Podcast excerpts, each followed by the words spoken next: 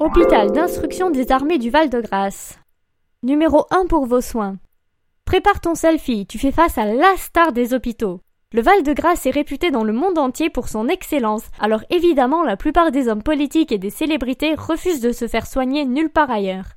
En plus d'une école et d'un musée, le terrain abrite depuis 1645 une vaste abbaye avec un baldaquin et une magnifique coupole. Bon, du coup, elle était là avant, puisque l'hôpital actuel date seulement de 1970. Buzzy Tip. L'hôpital ferme ses portes en 2017. On reste à l'affût du renouveau de ce lieu historique.